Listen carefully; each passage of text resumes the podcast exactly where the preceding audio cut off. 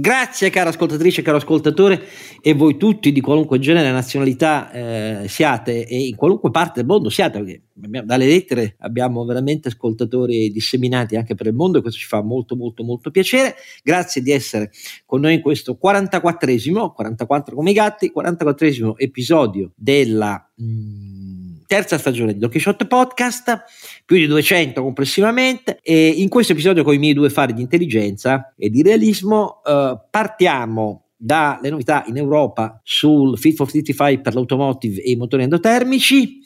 L'Italia sbandiera vittorie, ma insomma, vediamo. Eh, dopodiché ci allarghiamo a quello che è accaduto tra Commissione europea e la vecchia vicenda all'Italia e c'è poco da ridere. Dopodiché ci allarghiamo su, dopo la puntata sulla Francia, sull'enorme, strepitosa vittoria del popolo di Israele contro il governo Netanyahu, fatta di partecipazione di milioni di israeliani nelle piazze. Eh, scusate se è poco. Qui, in questo 44 episodio.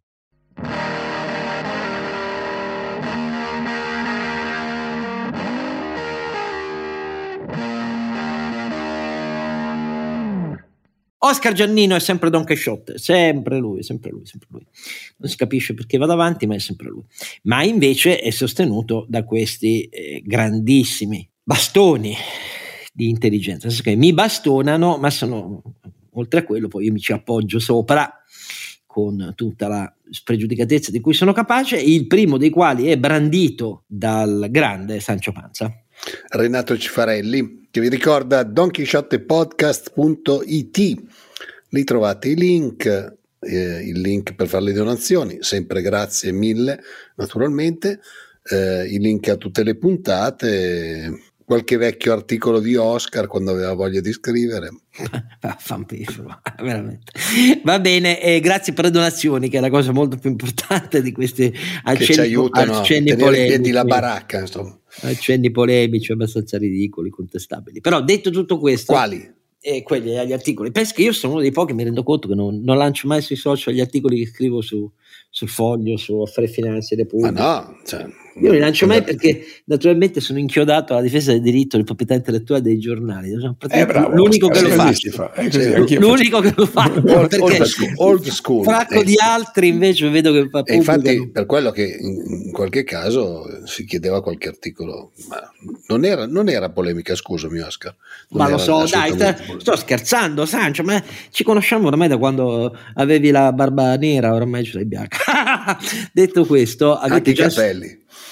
Eh, però ce l'hai, porca di eh, detto tutto questo, io sono anche esultante per la vittoria del torinese del primo Gran Premio MotoGP 1 e quest'anno si presenta nel motociclismo un po' più interessante che nella Formula 1 secondo me. Sì, magari se Marquez si calma è un po' meglio eh, Beh, Marquez lo devono calmare con delle sanzioni perché quello che ha fatto è, è incredibile. Questo non leva l'eccezionalità dei suoi talenti. Io ho anche un'ammirazione perché l'anno scorso ha corso con dei dolori indicibili, cioè deve avere una volontà d'acciaio, ma quelle cose in pista non si possono fare. Al povero portoghese Oliveira è andato benissimo, ma se gli entrava il pneumatico della moto irrompente da dietro nella schiena io non voglio neanche immaginare, ci è mancato pochissimo se avete visto le immagini. Allora, detto questo, però, eh, lode gloria alla Ducati, lode gloria alla Prilia, eh, quindi stiamo parlando di cose italiane. Non so, ha anche iniziato la Fantic in Moto 2. Esatto, non so quando, quando, i giapponesi si risveglieranno, se pensate a quanti anni hanno dominato, è abbastanza incredibile, eh, è veramente incredibile. Cioè, la Manca Honda, solo l'Harley Davidson. Che la Honda produca 16 milioni di motori là per motociclette e, e sia così indietro. Però oh, eh, tutto, tutto, si spiega. È vero che i giapponesi avevano comunque ridimensionato anche la moda degli investimenti sul MotoGP, però è incredibile quello che si vede negli ultimi anni. Allora, de gloria appunto del motociclismo, dell'industria motociclistica italiana, di tutti quelli che cooperano, non sono mica tutti italiani, non vuol dire niente oggi.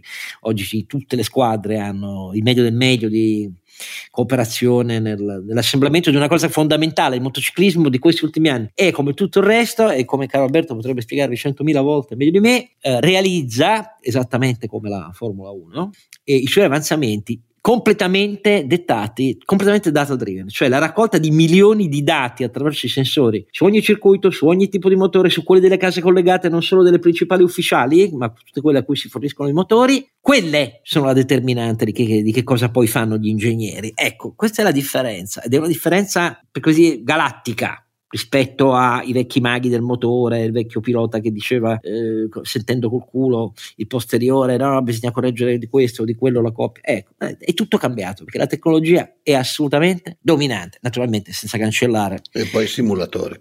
Esatto, nel motociclismo ancora più che nella Formula 1, poi il manico di quei, gio- di quei, giovani che fanno con le motociclette delle cose che sfidano le leggi della fisica e della gravità, eh, perché questo è per chi ci sa andare lo vede, dice però. Allora, però avete anche sentito la voce del terzo compare, primo per ordine di lucidità.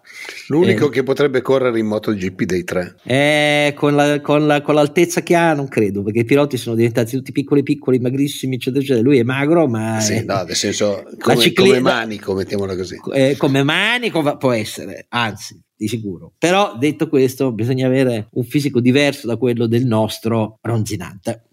Sì, che effettivamente con quattro zampe è difficile stare su una Ducati.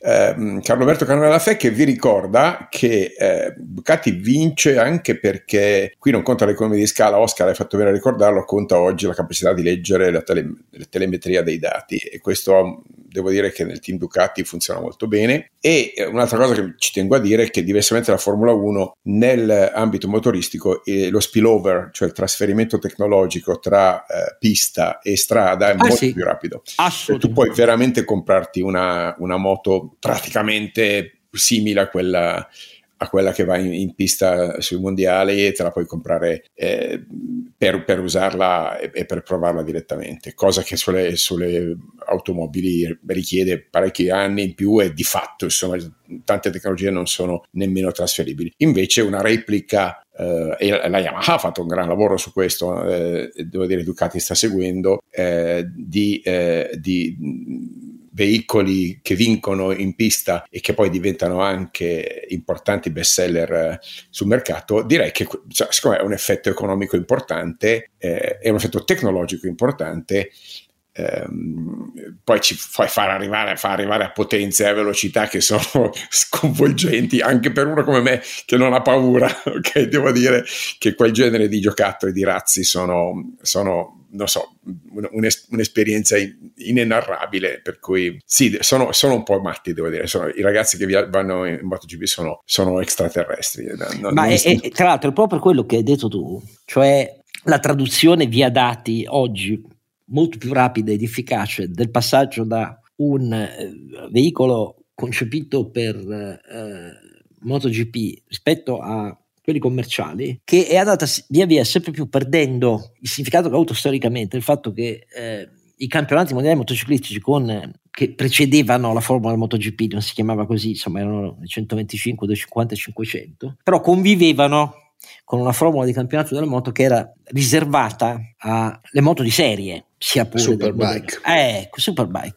Un tempo questa differenza era molto più netta e significativa. I superbike finivano, per esempio, molto spesso campioni, campionissimi eh, che avevano abbandonato eh, il circuito della pura velocità. E beh, Biaggi, vi ricordate, no? Ecco, ha fatto anche lui. Beh, tra l'altro, il, la storia di corse di Ducati inizia proprio da Superbike, dove hanno cominciato a vincere alla grande, insomma. Esattamente. Oggi diciamo c'è una distanza considerevolmente e significativamente diminuita, a netto che ovviamente in MotoGP poi si studiano varianti di prova in prova.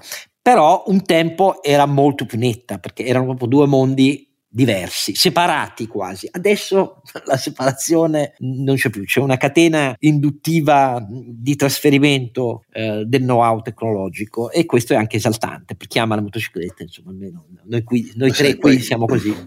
Alla fine è soprattutto, detto da motorista, un discorso di costi, perché naturalmente costruire i pezzi per una MotoGP ha dei costi leggerissimamente più alti. Un pochino più alti. Sì. Legger- ma tu qualsiasi pezzo, non parliamo, lascia perdere le, eh, i materiali utilizzati, ma eh, vengono utilizzate delle tolleranze che sono praticamente inarrivabili per, eh sì. per la maggior parte delle cose di serie, ehm, però alla fine, cioè, ormai ci sono le tecnologie per riuscire a farle, basta che uno abbia voglia di pagarlo, poi certo non si deve aspettare una moto che fa 100.000 km, ecco. Mettiamola così. In compenso, in compenso, stiamo parlando del trionfo dei motori a combustione interna. È per questo io ho iniziato, eh, lo sapevo, io ho alzato la palla yeah. con le motociclette, ma lì volevo andare a finire. Allora, caro Roberto, le moto elettriche vero, fanno tre giri, mi sembra la gara. è, giri, è vero quello di cui il ministro Pichetto, i, i leghisti, eh, cioè un pezzo fondamentale del governo italiano si vanta gonfiando cose abbiamo spaccato la renia all'Europa. Abbiamo salvato il motore endotermico stiamo parlando capitolo Fit for 55 che riguarda eh, le auto e l'automotive è vero o no? voglio sentire prima la tua opinione poi do la mia e quella di Renato. Il motore endotermico eh, se non è salvo è quantomeno mh, diciamo vede prolungata sua, il suo ciclo di vita utile, ripeto, non solo sulle strade, tendenzialmente per mare e per cielo, ehm, perché poi la preoccupazione è anche quella. Non esattamente secondo i desiderata del governo italiano e di certa parte della tecnologia italiana, perché ci sono ancora delle sfumature tutte da chiarire. Ma insomma, direi che però la Germania porta a casa il risultato che voleva ottenere, un risultato dal mio punto di vista giusto in termini di principio, cioè eh, la eh, possibilità per gli autoveicoli in Europa di funzionare con un motore endotermico che utilizzi carburanti a eh, ciclo eh, completamente neutro dal punto di vista dell'emissione carbonica. E, e, quindi che di fatto catturino CO2 nella fase di eh, produzione del carburante e poi la rilascino con un saldo sostanzialmente nullo in fase di eh, combustione e quindi di utilizzo del motore endotermico.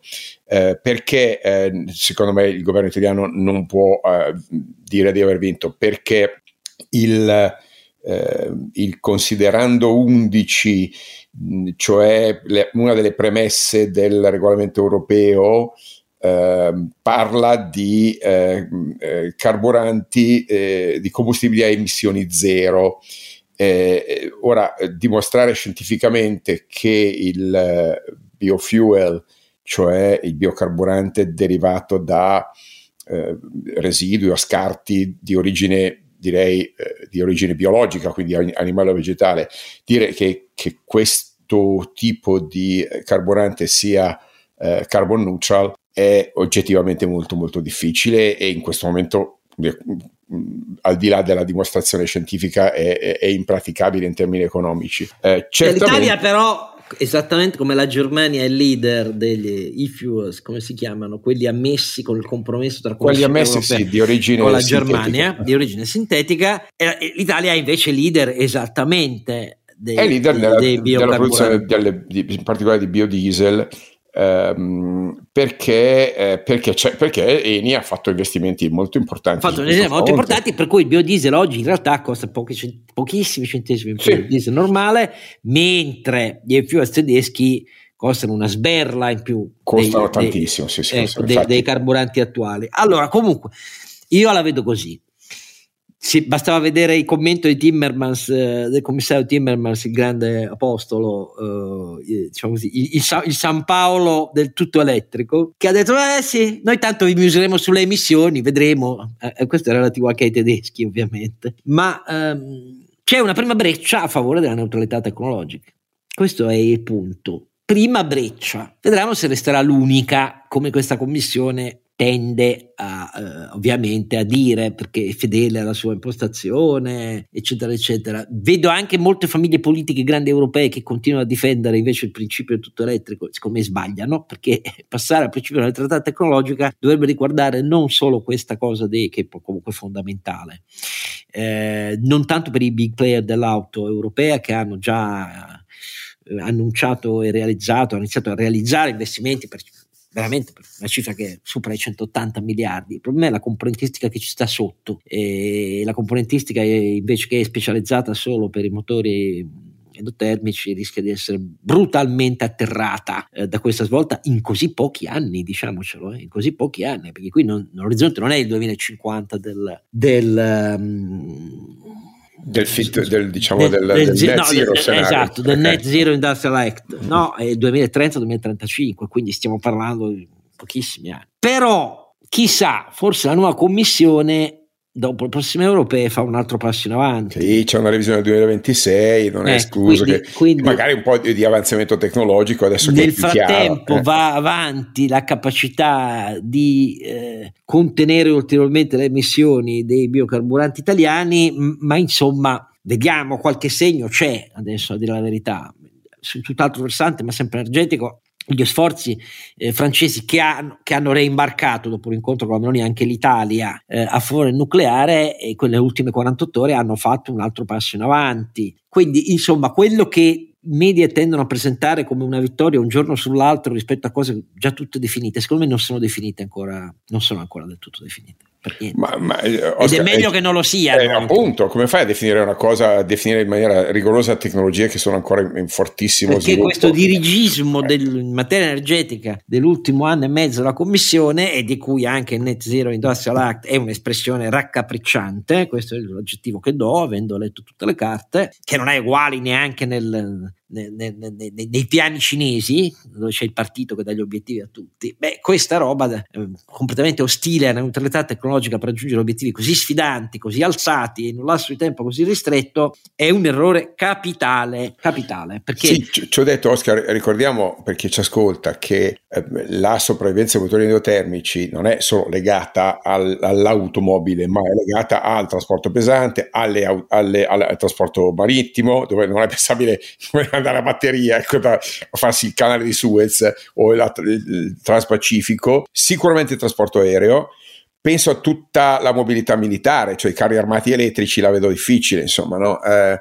ehm, sì, perché probabilmente serviranno ancora i carri armati da qui al 2032, è giusto eh, ricordarselo, eh, nonostante, sì, nonostante i, i, pacifisti.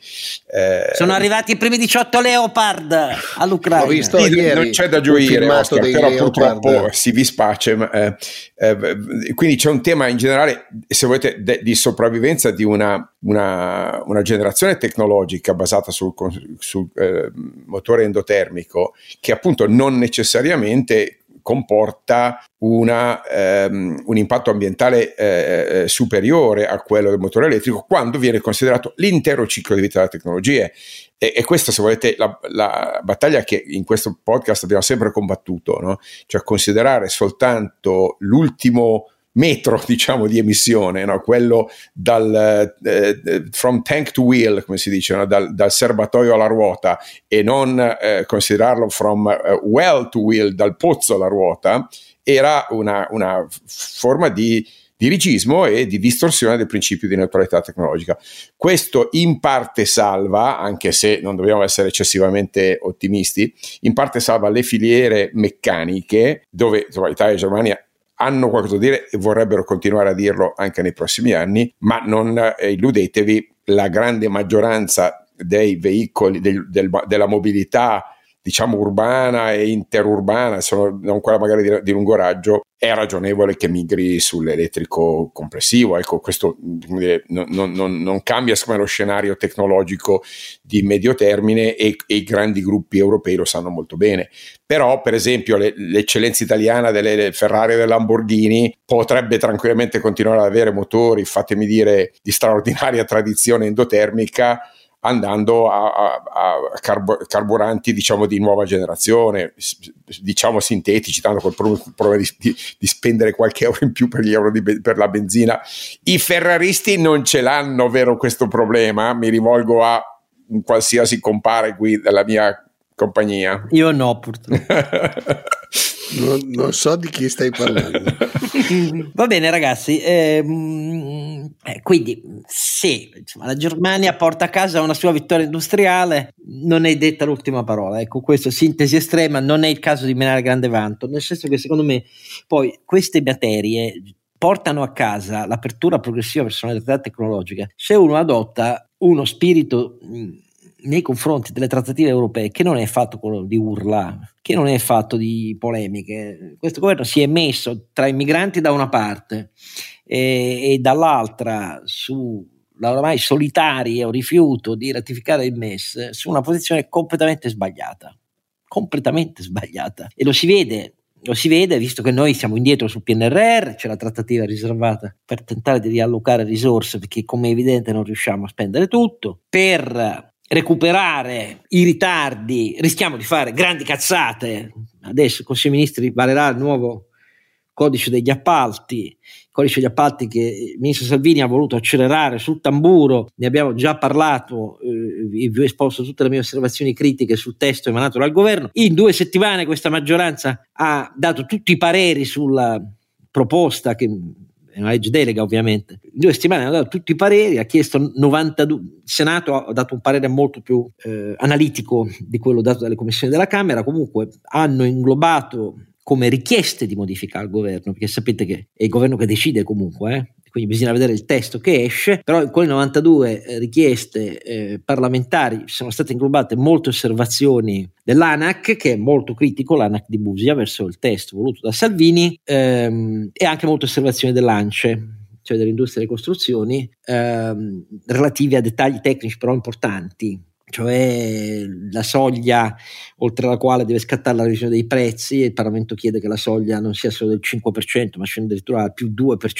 dei prezzi e si possano de, dell'inflazione oltre la quale rivedere i prezzi non più al 70% ma fino al 90% la disciplina dei sublotti eh, e alcune cose importanti che riguardano anche ciò che interessa a noi cioè la concorrenza come la richiesta che però il governo continui a tenere un registro delle, degli affidamenti in house e così via. Ma resta che l'impianto di questo codice eh, Salvini è un impianto che scambia la fretta per accelerare i lavori con un'enorme carta bianca data ai partiti nelle amministrazioni locali e comunque alla PA e con i partiti sopra. Enorme perché l'innalzamento delle soglie eh, per le quali si consente a, a stazioni non appaltanti di procedere cioè che non hanno le qualifiche tecniche di essere stazioni appaltanti, che sono comunque migliaia nel nostro paese. L'idea di ridurla a mille non è mai passata, come è ovvio, ma qui estendiamo l'area di poter fare affidamenti per le opere e per il procurement, cioè per le forniture e per la fornitura di servizi, anche a chi non era stazione appaltante, alzando la soglia eh, dai che prima era consentita loro, ma era limitata, no? fino a 500.000 euro per le opere e, e, e passando da 40.000 che era vecchia,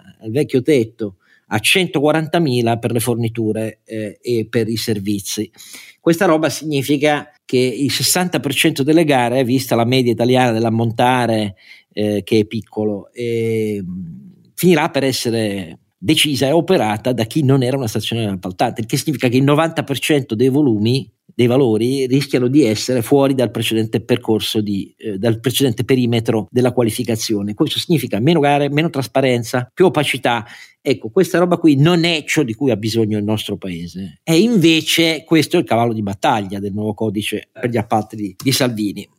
Vedremo la Commissione europea, visto che a marzo non riusciremo a raggiungere gli obiettivi del PNRR, di giorno in giorno c'è la trattativa che va. Ehm, con Fitto e, e, i membri della commissione, vedremo se ci daranno più tempo, ma c'è un fenomeno sempre più gigantesco, cioè noi, noi non ce la faremo, questo è il punto. Però, però Oscar, fammi fare vero. quello che ricorda un, un antico documento eh. di analisi fatto da noi, se non riusciamo a spenderlo, non so se piango o festeggio, perché ti ricordo che una bella fetta di quei soldi che vorremmo spendere ha moltiplicatori inferiori all'1, cioè spendiamo di più di quello che portiamo Questo a casa. appartiene quindi... alla critica dell'impianto sulle missioni fatto dal governo Conte col cazzo. Ecco, eh, esatto, esatto. Quindi Perché se anche non riusciamo a spendere, visto che si tratta di debito e il debito non è, non è, più nemmeno così tanto buon mercato come era prima, eh, non, non è che mi straccio le vesti. Il fatto che non abbiamo speso prima dal mio punto di vista è tutto sommato positivo perché averlo speso l'anno scorso voleva dire spendere in un'economia che tirava ancora, se si spende nel secondo semestre di quest'anno sperando di spendere bene,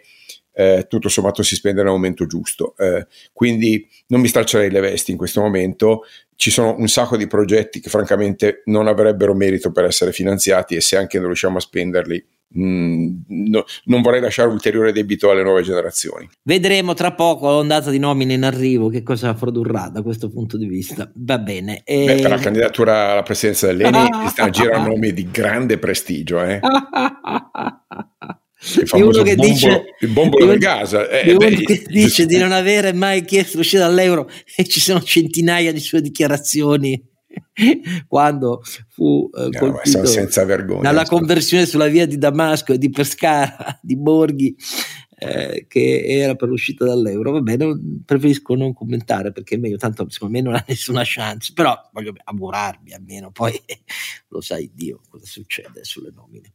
Ehm, del resto ci sono finalmente ministri che ammettono fuori dai denti eh, ho letto eh, che dicono la, i partiti fuori dalla RAI, ma è più facile che ci sia la vita su Marte. Eh, praticano allegramente quello che gli altri, però, tutti i partiti hanno sempre praticato la RAI, eh, negandolo. Beh, cioè, almeno questi sono sprezzantemente spavaldi nel dire che si mettono le mani nella marmellata, perché tutti quando vincono, ovviamente la RAI, ecco che la RAI non cambierà mai fesso io che ho preso 144 mila euro di pignoramento per aver scritto che la Rai è lottizzata. Ma in che cazzo di paese vivo?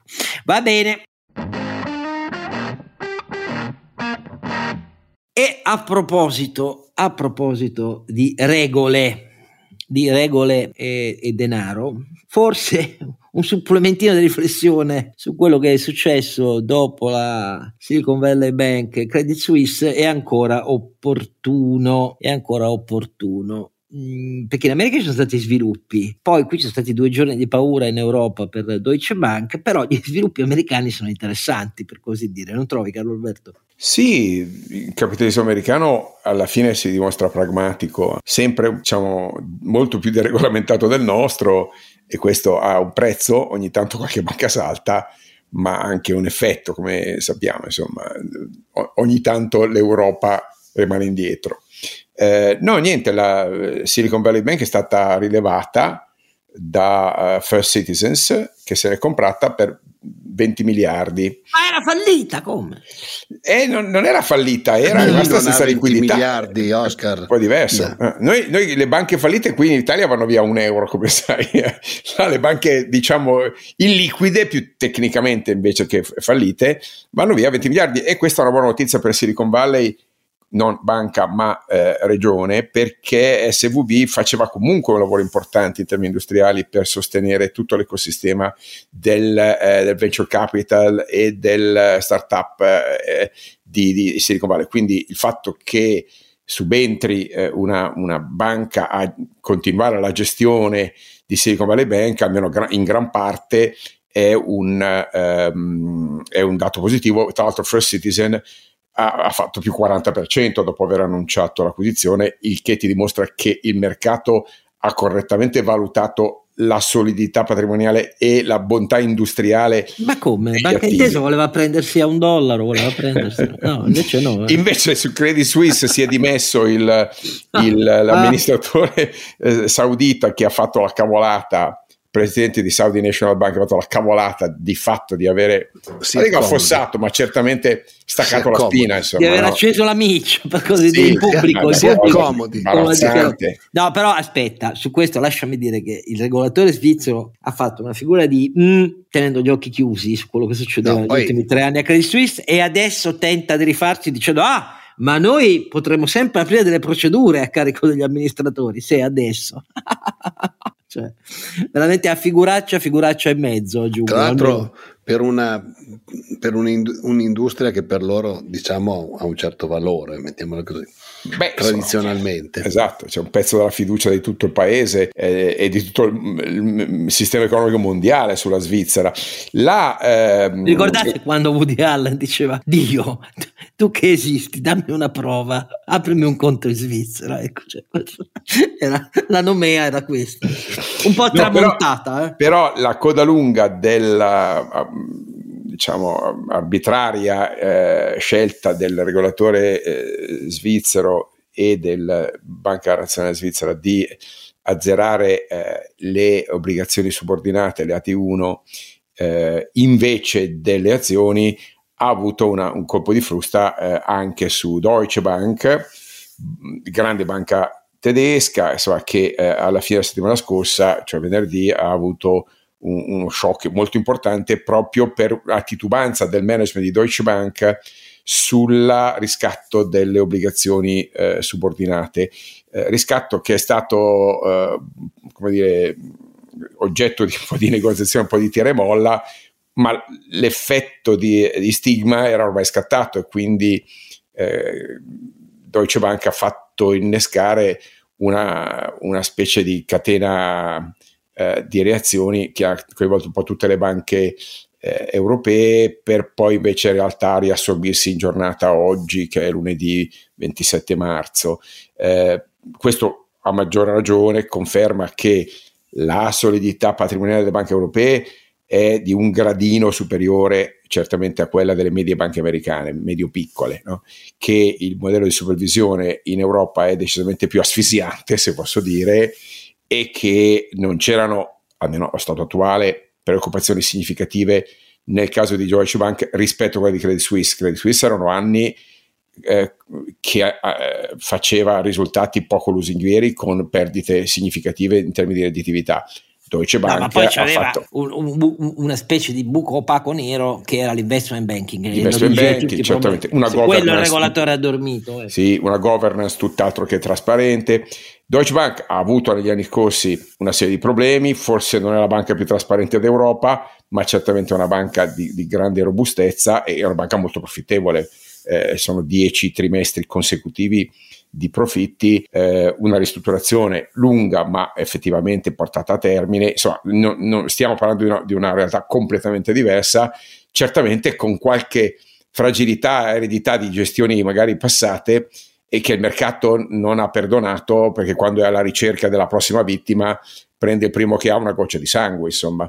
Eh, ciò detto, non lo so, le previsioni di sventura di una settimana di passione del sistema bancario europeo mi sembravano un filino esagerate. Eh, si balla, c'è volatilità, ma che è determinata dal riassestamento delle condizioni macroeconomiche. Se le banche centrali aspettano all'ultimo momento, poi fanno una corsa per eh, le... Ehm, per le, il rialzo dei tassi di interesse sono un po' schizofreniche nelle proprie previsioni, è chiaro che il sistema bancario un po' ne risente, anche se fammi ribadire una, una cosa, Oscar, perché sennò la gente n- non lo capisce. L'aumento dei tassi di interesse migliora i conti economici delle banche ah, che possono prestare margini di intermediazione. eh, no, ricordiamoci eh, perché possono prestare a tassi più alti il prezzo della, della, merce che vendono sale non è detto che paghino di più la merce che comprano anzi tipicamente c'è un lag temporale significativo fra eh, gli interessi passivi gli interessi attivi eh, nel caso de- delle banche. Certo eh, per chi di loro non si è coperto dai rischi dei tassi di interesse sugli attivi eh, investiti in, eh, in, in, obbligazioni, in bond, in, in, debito pubblico, è chiaro che lì c'è una perdita virtuale eh, che va riconosciuta nello standard europeo, va riconosciuta con il mark to market, quindi ciò che ti esce dal punto di vista patrimoniale ti rientra dal punto di vista eh, economico. Quindi, però il quadro generale è che in una situazione di normalizzazione dei tassi di interesse, perché di questo stiamo parlando, non di alti tassi, ma di tassi che tornano a livelli normali vicini a quelli di non neutralità quando veniamo da 10-12 anni di tassi reali negativi. Siamo ancora oggi in sostanza tassi reali negativi, ma sempre di meno. Eh, quindi il quadro del sistema bancario europeo è un quadro che va, secondo me, verso la normalizzazione in termini strutturali, non verso il, eh, il dissesto. Allora, io ti faccio questa è una domanda, che è una domanda teorica, ed è una domanda che intelligentemente ha posto, ha posto come domanda aperta, senza dare una risposta, però eh, il nostro amico eh, Alberto Vingardi... Eh, dell'Istituto Bruno Leoni nel suo articolo comparso oggi sull'economia del Corriere. E Alberto Pingardi, già la seconda volta che interviene su questo, perché lo aveva già fatto a novembre, fa un ragionamento che non è un paradosso, è un ragionamento logico. Dice eh, il caso della Silicon Valley Bank è il caso, cioè la vendita costretta a valori inferiori a quelli di libro di attivi di cui una parte preponderante erano i treasuries, i titoli pubblici americani perché con l'aumento dei tassi sì, aumentano i rendimenti delle obbligazioni, però il valore scende, ha un corrispettivo a cui nessuno sembra far caso nel fatto che un fenomeno del tutto analogo avviene con gli attivi delle banche centrali. Nel caso della Fed stiamo parlando della sua espansione del balance sheet, ehm, gli ultimi dati ufficiali dicevano di circa 5,7 trilioni eh, di dollari in obbligazioni tra pubbliche e corporate, nel caso del, DSB, della, della BCE stiamo comunque parlando uh, di uh, un valore superiore ai 5 trilioni di euro, circa 5,2, anche quegli attivi si stanno svalutando per via dei tassi di interesse in crescita. Da una parte uno può pensare, vabbè, le banche centrali non è che hanno bisogno di avere patrimonio solido per operare, possono perdere un po'. Dall'altra però il tesoro di Sua Maestà britannica lo scorso autunno ha iniziato a rendere noto il fatto che il tesoro britannico si vede costretto e anche convinto del fatto di dover iniziare a staccare assegni alla Banca Centrale Britannica per un corrispettivo non uguale ma proporzionato alla perdita di valore intanto dei suoi attivi. Cosa pensa Carlo Alberto di questo? È un finto problema teorico? Abbastanza, o... abbastanza finto, nel senso che, fammi dire, il padrone della moneta può può comunque decidere sul, diciamo, sulla eh, natura del sottostante. Ora, eh, questo genere di attivi rimangono tipicamente fino alla scadenza, quindi non è che li vendono prima e poi si beccano dei, dei, um, delle minusvalenze e il tema del mark to market nel caso della banca centrale è abbastanza come dire, pleonastico, no? non, non, non, non, cambia sicuramente. Certo, eh, le, eh, i, i, ricchi dividendi che venivano distribuiti negli anni scorsi, i governi se li sognano. No, questo intanto, eh, questo, questo cominciamo a dirlo, perché eh, i governi hanno incassato pacchi di miliardi di dividendi. Sì, alla fine era sempre la moneta del Monopoli, posso dirti, alla fine erano, era tutta una situazione diciamo, in cui la, la, banca centrale eh, faceva le veci di una politica fiscale che mancava e dovendo surrogare una politica fiscale inesistente, parlo di politica federale nel caso europeo, eh, la BCE cost- doveva fare due parti in commedia, no? quella della, della, monetaria e quella fiscale. Eh, in questo contesto l'aumento dei tassi di interesse eh, a fronte del fatto che, ricordiamo, BCE si era comprata più di 8 mila miliardi di asset, una cosa vicina allo, allo, oltre l'80% del PIL europeo, una cosa senza precedenti nella storia. Gli americani non erano arrivati oltre il 35-37% di attivi eh, rispetto al PIL. Eh, bene, questa cosa è un altro segnale di, di, di, normalizzazione. Ovviamente i bilanci delle banche centrali si stanno sgonfiando, si stavano sgonfiando, poi bisogna vedere cosa succede eh, eh in, in, caso di, eh, dire, di, eventuali salvataggi che dovessero essere necessari. Però ecco, eh, diversamente dalla banca commerciale non c'è eh, un, un, rischio di fuga dei depositi per, sopra, per sopravvenute minusvalenze patrimoniali. Eh, la banca centrale ha ancora lo strumento per governare eh, questo genere di, se volete, di, di squilibri di, di, di, breve e medio termine. Piuttosto voglio dire una cosa, visto che parliamo di banca centrale, eh, ho avuto l'occasione di fare una chiacchierata con eh, un importante esponente di, Banca d'Italia che sta seguendo l'introduzione dell'euro digitale mi confermano da Roma e da Francoforte che in autunno verrà rilasciato il calendario di adozione dell'euro digitale. Eh, ed è un passo molto molto importante per la modernizzazione del sistema finanziario europeo ehm, e per eh, posso dire il riacquisto della sovranità del sistema di pagamenti che in Europa è, è tuttora appoggiato a grandi piattaforme americane. Eh, per un ruolo diverso nel rapporto fra banca centrale e banche commerciali, ovviamente ancora una volta a favore del controllo eh, ancora più stringente da parte di, di, banca centrale.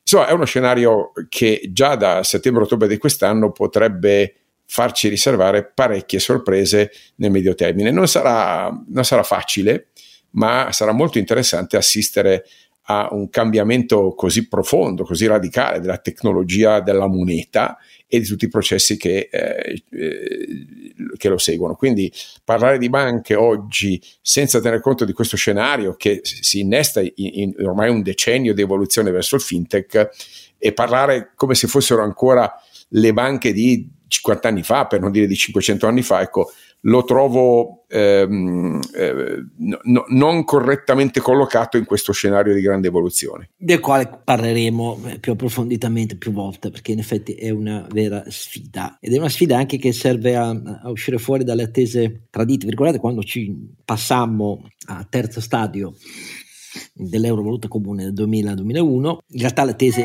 erano che crescesse molto l'uso dell'euro nei mercati internazionali. In realtà l'ascesa dell'euro nelle riserve eh, complessive c'è stata, ma è stata poco significativa, non così rilevante. Invece la grande gara che è in corso tra le banche centrali delle tre grandi piattaforme continentali, tenuto conto che il dollaro ovviamente continua ad avere un vantaggio, eh, il tallone mondiale delle commodities resta al dollaro, ma tra Europa e Cina e anche una grande gara per estendere la propria sovranità monetaria e riaccentrarla innanzitutto su se stessi, ma estenderla. E quindi è una sfida molto entusiasmante. Sempre a proposito di regole e denaro, qualche considerazione su questa, mh, sulla bocciatura che è venuta dalla Commissione europea a quattro anni di ritardo della terza tranche del prestiti ponte alla vecchia eh, all'Italia. Questi 400 milioni furono decisi nel 2019 dal governo Conte 2, cioè dal governo 5 Stelle PD, no? cui al, all'economia c'era l'attuale sindaco di Roma, Gualtieri, eh, guidato da Conte, eh, mentre le due precedenti tranche del prestito ponte erano quelle assunte nel 2017 dal governo Gentiloni, governo di sinistra, all'atto del commissariamento di Alitalia nel 2017, due prestiti per un totale di 900 milioni. Allora, i primi 900 milioni furono dichiarati illegittimi perché eh, in violazione degli aiuti di Stato dalla Commissione europea quattro anni dopo, nel, nell'autunno, tardo autunno del 2021, e anche in questo caso la successiva tranche del governo Conte 2, cioè i 400 milioni, viene dichiarata oggi illegittima quattro anni dopo dalla Commissione europea. Risultato, dovremo riavere indietro i primi 900 e i secondi 400 più interessi e quindi si passa da 1.3 eh, miliardi ad almeno 1.6, se non 1.7, eh, ma non rivedremo indietro mai perché come ovvio si scrivono al passivo dei liquidatori della Betco della vecchia all'Italia e di lì non usciranno mai fuori quei soldi. Che pensa Carlo Alberto di questa bocciatura, stante il fatto che noi siamo sempre stati nella minoranza urlante contro quei prestiti ponti, lo abbiamo sempre detto che erano in violazione degli utili di Stato, lo abbiamo sempre detto che erano un falò di risorse del contribuente, come poi puntualmente avverrà. Lo abbiamo sempre detto che bisogna seguire un altro modello, cioè la cessione ad altre vittorie europee, PPPPP, però alla fine che dici, caro Alberto? Azzardo volare in purezza, caro Oscar. Questo è un patto scellerato fra la politica nazionale e la Commissione che chiude un occhio, anzi due, e, e, e ficca due dita negli occhi ai, eh, ai cittadini italiani, ai, ai, ai, contribuenti, in particolare italiani, ma anche, se posso dire, ficca due dita negli occhi alla libera competizione in Europa, perché questo è il secondo danno di questa tardiva eh, procedura. Non so se avete capito, cari ascoltatori, la nostra tesi è che prendendosi anni, quattro, per bocciare la, la, prima tranche dei due prestiti e altri, e altri quattro per bocciare la seconda tranche, nel frattempo l'Europa, che non era scema, lo faceva prendendo tempo apposta per consentire la chiara volontà del governo italiano di spendere tutti questi soldi perché poi nascesse una compagnia nuova dalle ceneri di Alitalia in finta discontinuità, perché quella di Ita è una finta discontinuità rispetto all'Italia. Ecco, quindi c'è una colpa concorrente, per così dire. La politica italiana viene, per così dire, premiata nell'azzardo. Avete sentito le dichiarazioni di, del ministro dell'economia attuale?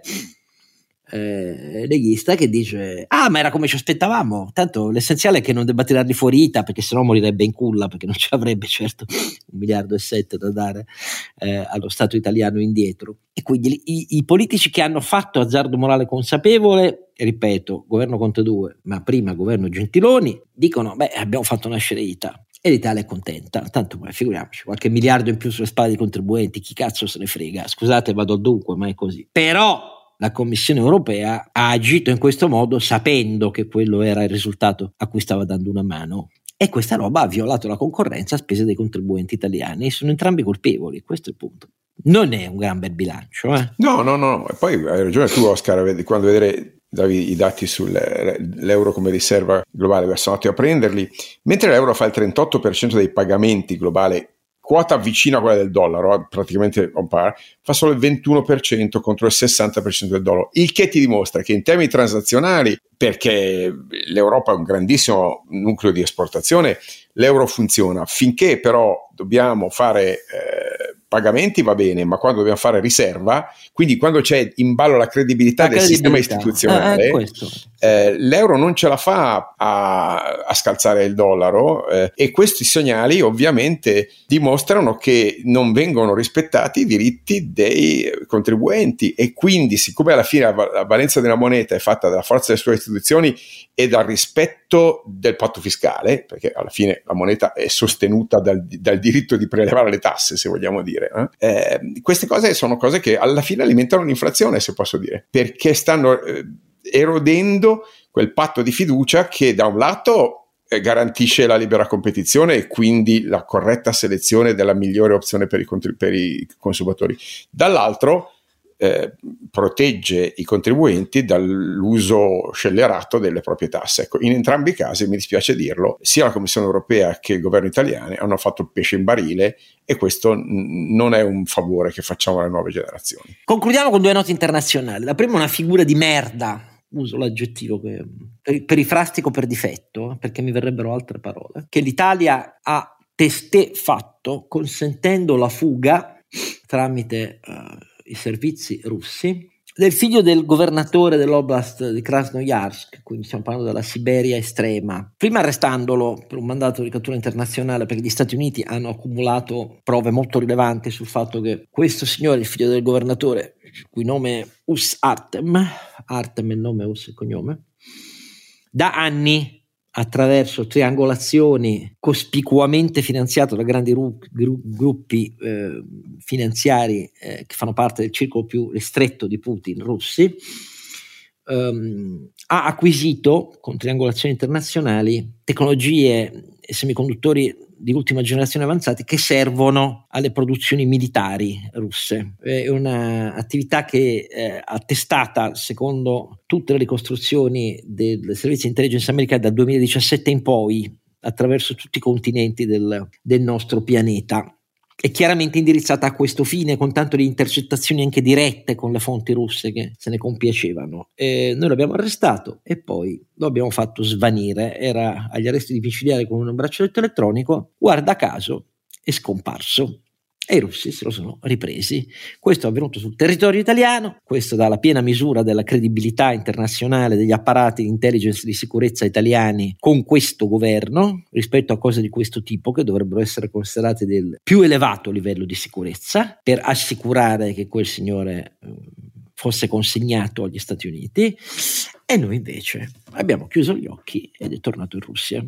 Questa roba vale più di mille parole e dichiarazioni di fiducia del governo, del sostegno dell'Ucraina contro la Russia, perché descrivono ciò che pensano gli apparati profondi dello Stato italiano. Il deep state italiano lascia le sue orme su questa vicenda che vergognosamente inqualificabile, perché quello era un personaggio centrale per l'alimentazione di quello che resta dell'industria bellica russa, quindi che produce esattamente, che sta tentando di riprodurre le scorte per i missili che da lontano la Russia lancia sull'Ucraina perché non ha superiorità allo spazio aereo ucraino, quindi può farlo solo da lontano, dai mari e dai cieli che non appartengono all'Ucraina. Ecco, e noi abbiamo fatto tornare in Russia questo signore. Invece la seconda considerazione è in linea con la nostra ultima puntata, perché quello che è avvenuto in Israele, voglio prima sentire voi due, è dal mio punto di vista straordinariamente eccezionale e rilevante. Renato, a te che impressione ha fatto vedere queste due ultime settimane in Israele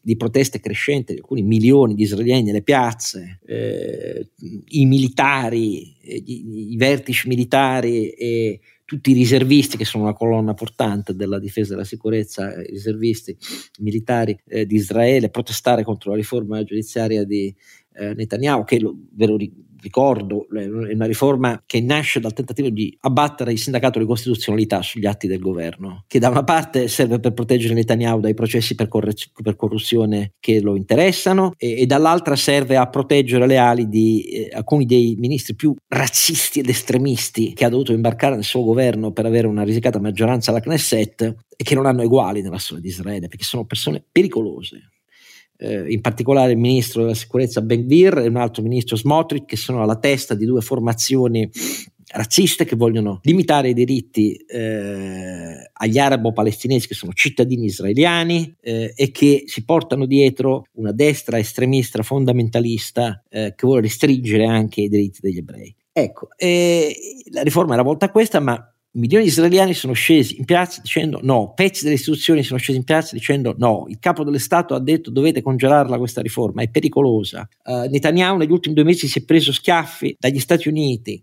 da Macron, uh, da Scholz, um, mentre quei due ministri che vi ho citato lavorano a distruggere gli accordi con gli Emirati Arabi e i patti di Abramo. Uh, Ecco, però gli israeliani oggi sono riusciti a imporre a Bibi Netanyahu di congelare la riforma. eh, Netanyahu in queste ultime due settimane è apparso, se leggete gli editoriali su Jerusalem Post e su Arez in inglese, sempre più incerto perché non solo ha perso credibilità sull'estero, ma anche nelle ultime due riunioni di governo gli tremava la voce al punto tale che l'altro oltranzista, il ministro della giustizia, l'ha dovuto correggere due volte perché per due volte è uscito di bocca a Netanyahu beh, bisogna mettere un freno agli estremismi di questa riforma. E il suo ministro della giustizia ha detto no, Premier, agli estremisti della protesta contro la riforma. Ma era ovvio che Netanyahu stava capendo che perdeva il controllo.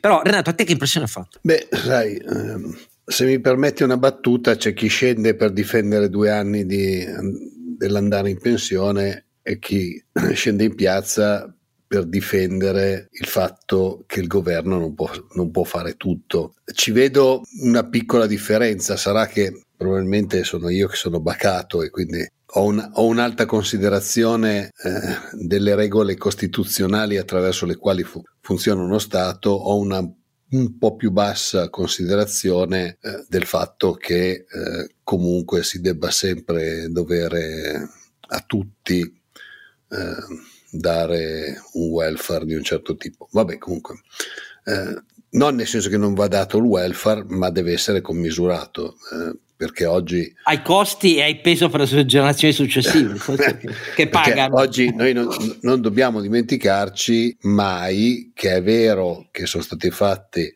e in Italia abbiamo iniziato tantissimi anni fa sono state fatte molti, eh, molte manovre sulle pensioni un po' in tutta Europa però non dobbiamo dimenticarci che eh, la vita media è molto più elevata. E quindi se la vita media è più elevata le, le, pensioni vengono pagate per più anni. E se vengono pagate per più anni qualcuno le deve pagare. Perché sempre ricordiamo che soprattutto in Italia non è vero che c'è un un tot di soldi che voi avete messo via per la vostra pensione, la vostra pensione sta servendo per pagare la pensione dei vostri genitori, se ce li avete ancora e siete fortunati. No, no, no ma il, rag- il, ragionamento del non contare l'età vale in un, solo in un sistema che sia a piena capitalizzazione, chiunque va in pensione solo con... Prendi i tuoi soldi, beh, eh, ti prendi i tuoi soldi e, e, devi averli anche affidati scegliendo Così bene fu- a chi li saputo fondi investire. pensione, insomma. Eh, ma invece in un sistema che resta a ripartizione, come tu lo hai definito, si riferisce definisce la ripartizione quello in cui ogni mese le pensioni vengono pagate dai contributi di chi non li versa per Quindi. sé, ma li paga, li, li, versa per pagare le pensioni a quelli prima. Ecco, in un sistema così non tenere conto dell'ingiustizia tra generazioni è un atto di egoismo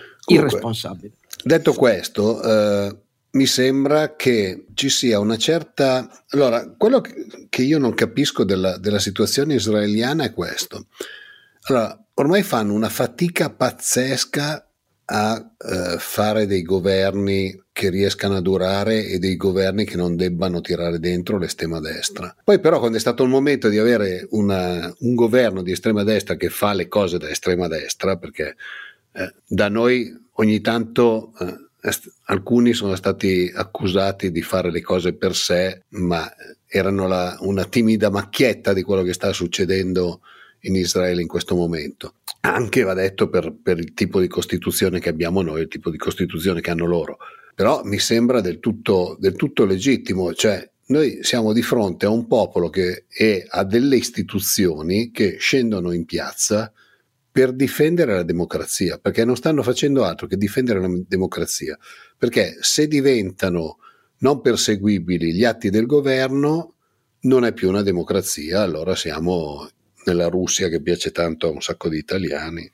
Il motivo, dove... il motivo drammatico è che con quella legge iperproporzionale negli ultimi anni si è accentuato il peso degli estremismi. E soprattutto l'estremismo di destra. Eh, figure come quella di Ben Gvir e di Smotrich, più volte condannati per razzismo esplicito, eh, perché sono due seguaci della dottrina del rabbino Meir Khan, il cui movimento fu sciolto dalle autorità israeliane perché predicava, teorizzava e praticava gli attentati per uccidere gli arabo-israeliani, questo, non dimentichiamocelo mai, Uh, sono figli del fatto che, per esempio, soprattutto tra i giovani, i voti che prendono i paesi, i, le forze dell'estremismo monoetnico che vuole un Israele monoetnico e iperreligioso hanno iniziato a prendere consensi crescenti in queste ultime elezioni e questo è il fenomeno drammatico, cioè l'Israele è diventata una società da questo punto di vista iperpolarizzata come avviene a molte società occidentali. La differenza per Israele è che di mezzo ci sono non solo i diritti degli arabi israeliani, non solo le continue intifade per le condizioni in cui obiettivamente i governi di Israele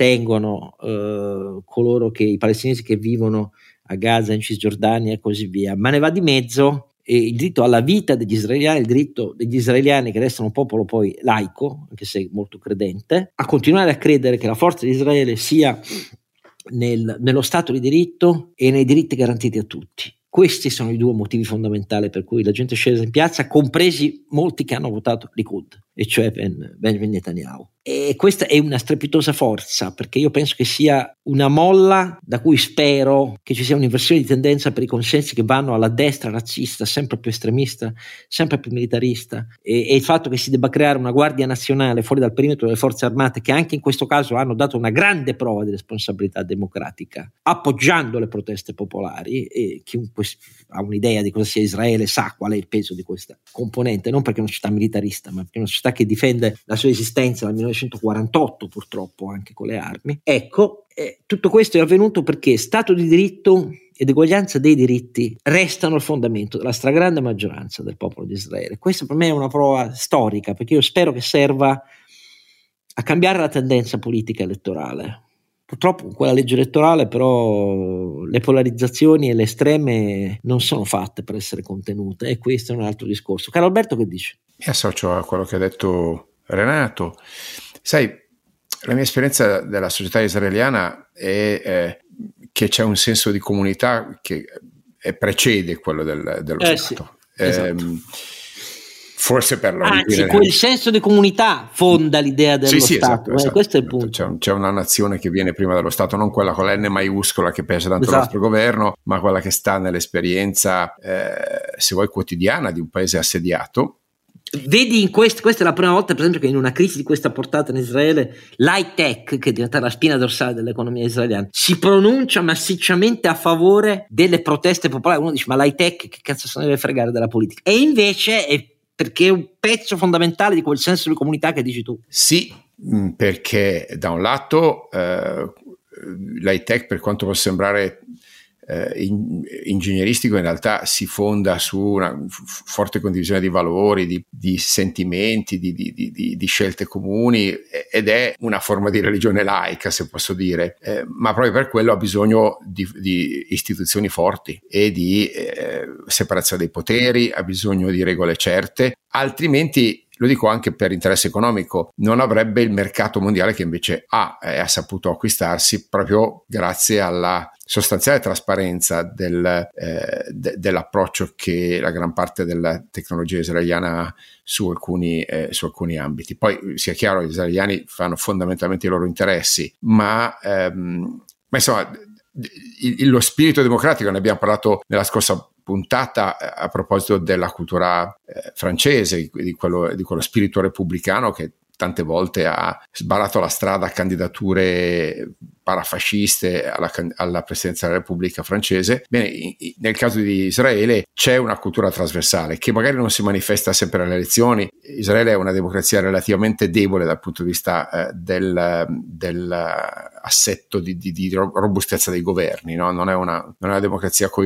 i governi stabili, è una, è una, è una democrazia frammentata eh, con, con la appesa sempre a, sì, a piccoli partiti col potere di veto perché le maggioranze sono risicate. Esatto.